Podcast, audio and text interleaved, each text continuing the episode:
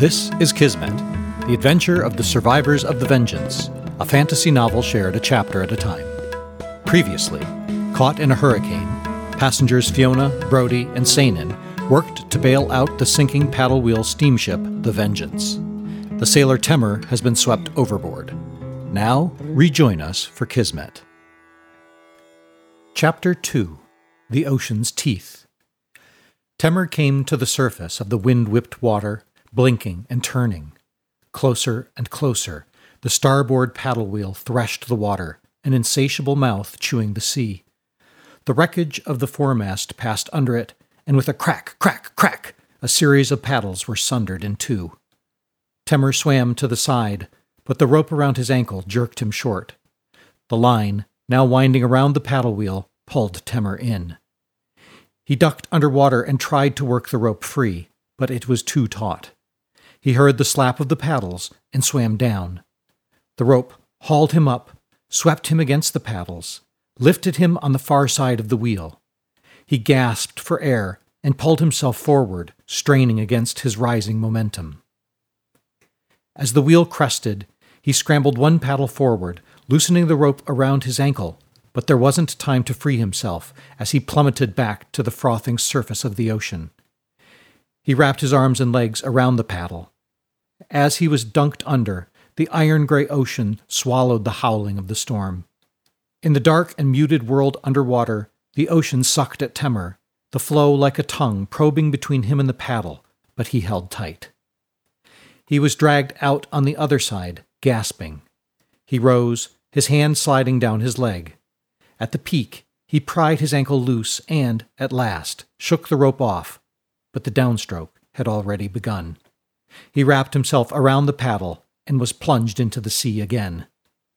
The mate stood on the railing above the axle, and as Temur came up, the mate called to him and held out his hand. Temur reached out, and as his fingers closed around the mate's wrist, the mate hauled him aboard. They sprawled heavily to the deck. Rising slowly, the mate gasped, Get below! Thanks, coughed Temur. The damaged paddle wheel, tangled with debris, shuddered as it turned. It skipped ahead as the broken paddles passed ineffectually through the water. The mate staggered back to the wheelhouse. Inside, the captain had been joined by two more officers. The ship's wheel had become a thing possessed, jerking as the damaged paddle wheel scrabbled at the seething ocean. The three men gripped the spokes of the wheel and pressed their naked feet flat to the smooth deck boards. Can you clear the wreckage from the paddle wheel? grunted the captain. Not without stopping it, sir, said the mate. Then get below and continue the bucket brigade. The mate returned below decks to the bottom of the bucket brigade. The deck had been dry when he left. Now, the water splashed around his ankles. He stopped in front of each man and offered him words of encouragement, and he made his way up the line, up the stairs. You work with good cheer. Good on ya he said to Brody. We're Aelisunders, said Brody. We're accustomed to hard work, hard work without end. The mate cheered on the man dressed in black, standing above Sainin and Brody. You, man, you work very hard. I don't work for myself, he replied. I work for the life of my wife and child. The mate turned and took in the salon. Women and children lined the walls, watching silently. Fiona caught the mate's gaze and stepped forward. Let us help. We will need you in the night, said the mate. Save your strength. Buckets passed up. Buckets passed down. Muscles knotted. Cramps climbed up Sainin's spine. His hands faded. His shoulders faded. A dull haze filled his eyes. There was no thought of his card triumph, of his prospects waiting on a foreign shore. There were only buckets, endless buckets his eyes swimming, came to rest on the turquoise blue dream standing in front of him. She held a bowl of soup and a spoon. Sainin, said Fiona, guiding the spoon to his mouth, eat. Salt, broth, and carrots flowed like liquid sunshine down his throat, and he gazed in awe at his benefactor until Brody shoved an empty bucket into his chest. What about me? insisted Brody. Fiona smiled at Sainin.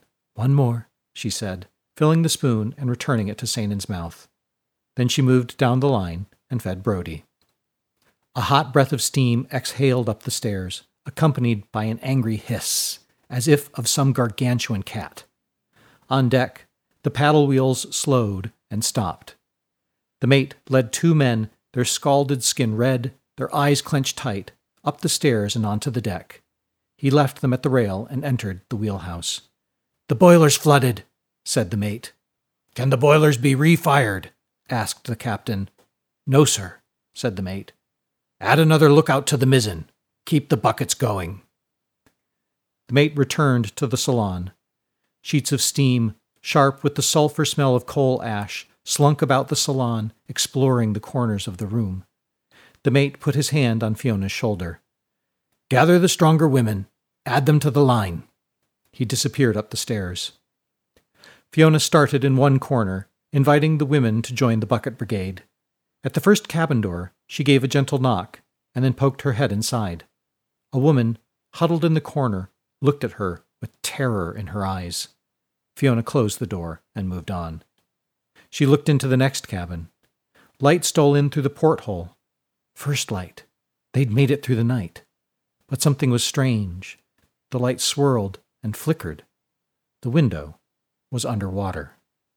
She scanned the room and spotted the gambler lying on his bed, holding very still. She scowled. Sir, the ship requires your assistance. I don't work with my hands, he said. Fiona opened her mouth. Then she shut her mouth and the door, moving to the next cabin. When she had swept what passengers had the will or strength to help into the lines, she herself moved between Brodie and Saanen. One of the parboiled men who had been taken onto deck came down the stairs. The sun is coming! There is land! We are saved! Thank heavens, said Brodie. The mate charged down the stairs, disappearing below decks. He returned, bringing other sailors from below. If we're saved, said Saanen, why do the sailors look terrified? Up above, the sailors prepared to launch the ship's longboat, unlashing it from where it was tied, hull up, on the crossbeams of the well deck. The heavy Vengeance no longer danced on the waves, but settled into them like a broody hen. The sun, rising over distant hills, pierced the air under the clouds, lighting up the masts and yardarms, impossibly bright against the angry sky. The sailors lifted the longboat as the wind amplified, roaring down the length of the ship. The longboat lifted in the gust, and sailors lost their footing as the weight came off their hands. The longboat dropped heavily onto the crossbeams as sailors fell. Secure to the davits first! shouted the mate over the gale. Sailors brought ropes over from the davits, the cranes that would be used to lower the boat into the ocean, and frantically worked to tie the boat on. The mate looked into the storm. Now! he yelled. Now! An enormous wave, the slate colored paw of the storm, smashed into the Vengeance's bow and tore down the deck. It ripped the longboat from the sailors and sent it skidding aft. The heavy boat missed the mizzenmast and smashed its full weight into the front of the wheelhouse. The pegs securing the wheelhouse to the deck zippered up, and the wheelhouse lifted. The longboat rode up and caught on the eaves of the wheelhouse roof. The gale got its fingers under the wheelhouse and ripped it free. The longboat, wheelhouse, crew, and captain of the Vengeance were swept over the taffrail, where they disappeared into the foam, leaving just the sheared off stump of the ship's wheel. The Vengeance, deep in water and unsteered, turned her broadside to the waves, and another iron gray fist smashed the paddle wheel. Water rushed across the deck and poured down the hatches. The brigade dropped their buckets and climbed through the streaming water onto the deck. A third and final wave lifted the ship as much as this water-logged mass of oak and iron could be lifted, and dropped it onto the reef, never to swim again. The ship lurched, spars twisting, and Brodie fell to the deck, Fiona sprawling next to him. A long crackling, like the slow bite of teeth on crusty bread, shook the deck. They scrambled to their feet and backed to the rail as the rest of the passengers poured from the hold. Confused shouting came from all sides. Fiona leaned out from the rail looking forward. The pulse of the swell was gone. The ship was aground, and it groaned a full throated protest. The prisoners, said Fiona. What? asked Brodie. There are prisoners locked in the front of the ship. She ran down the slope toward the bow. Fiona! called Brody, chasing after her. We have to get off the ship! The ship groaned, and a muffled crack proclaimed a structural failure below decks. Rats streamed from the hatch. The forecastle had two barred doors, one for the women prisoners, one for the men. The crowd at the men's door shouted, and a thicket of arms waved desperately. At the women's door, a lean girl with porcelain features stood alone. Roomy linen sleeves spilled out from her tight black leather vest.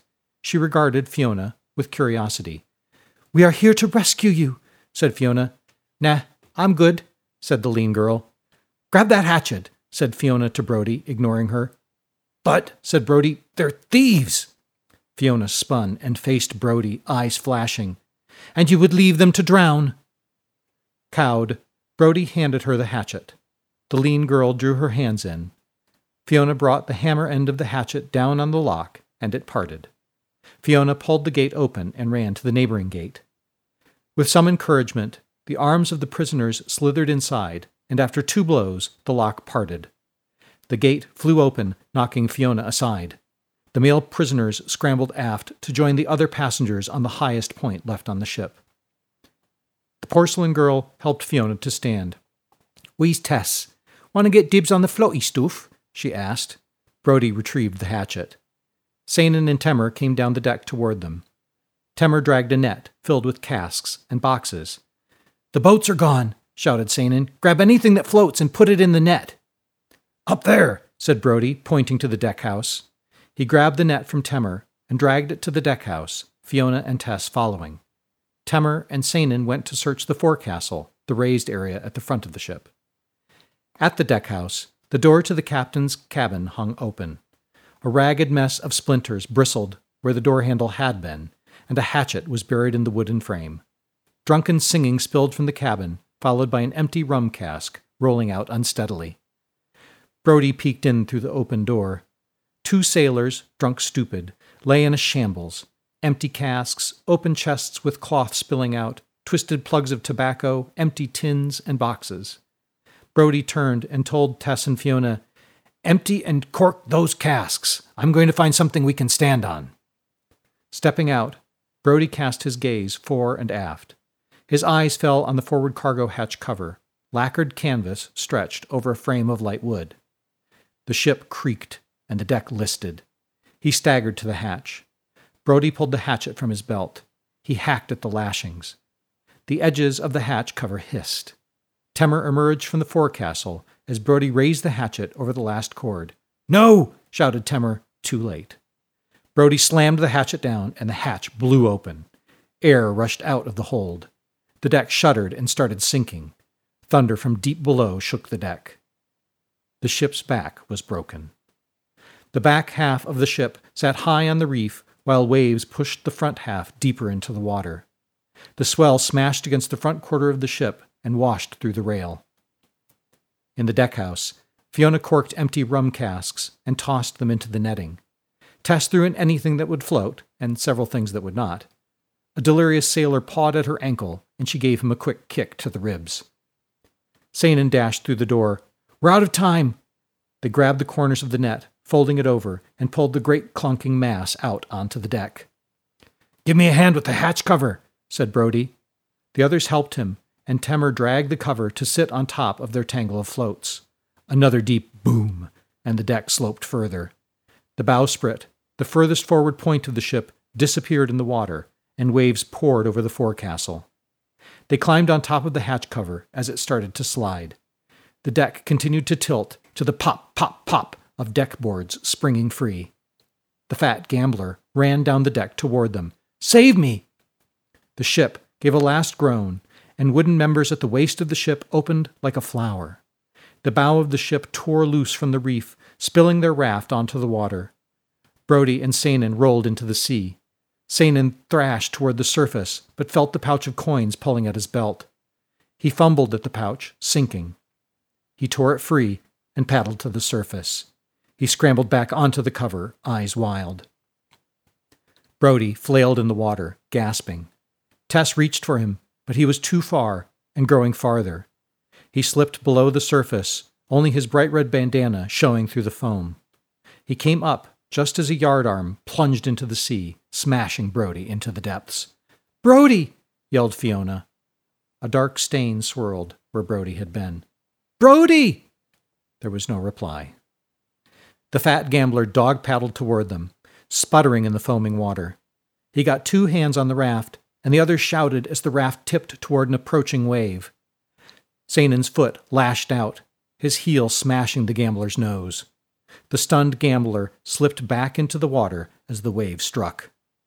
Temur got one hand on the edge of the raft and wrapped his other arm around the other's. Debris from the ship hammered against him, a cask striking the back of his head. They clung together as gray water streamed off their poor vessel, but they were still afloat.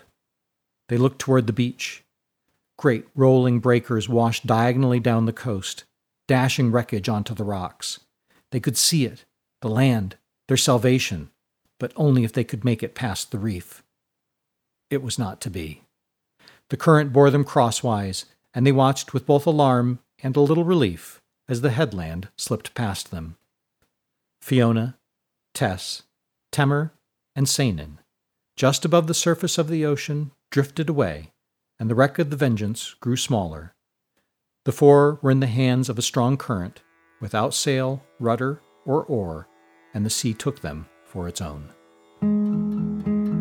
This has been Chapter 2. Next time, learn how the ambitious Sanin came to be a refugee on the Vengeance. Until next time,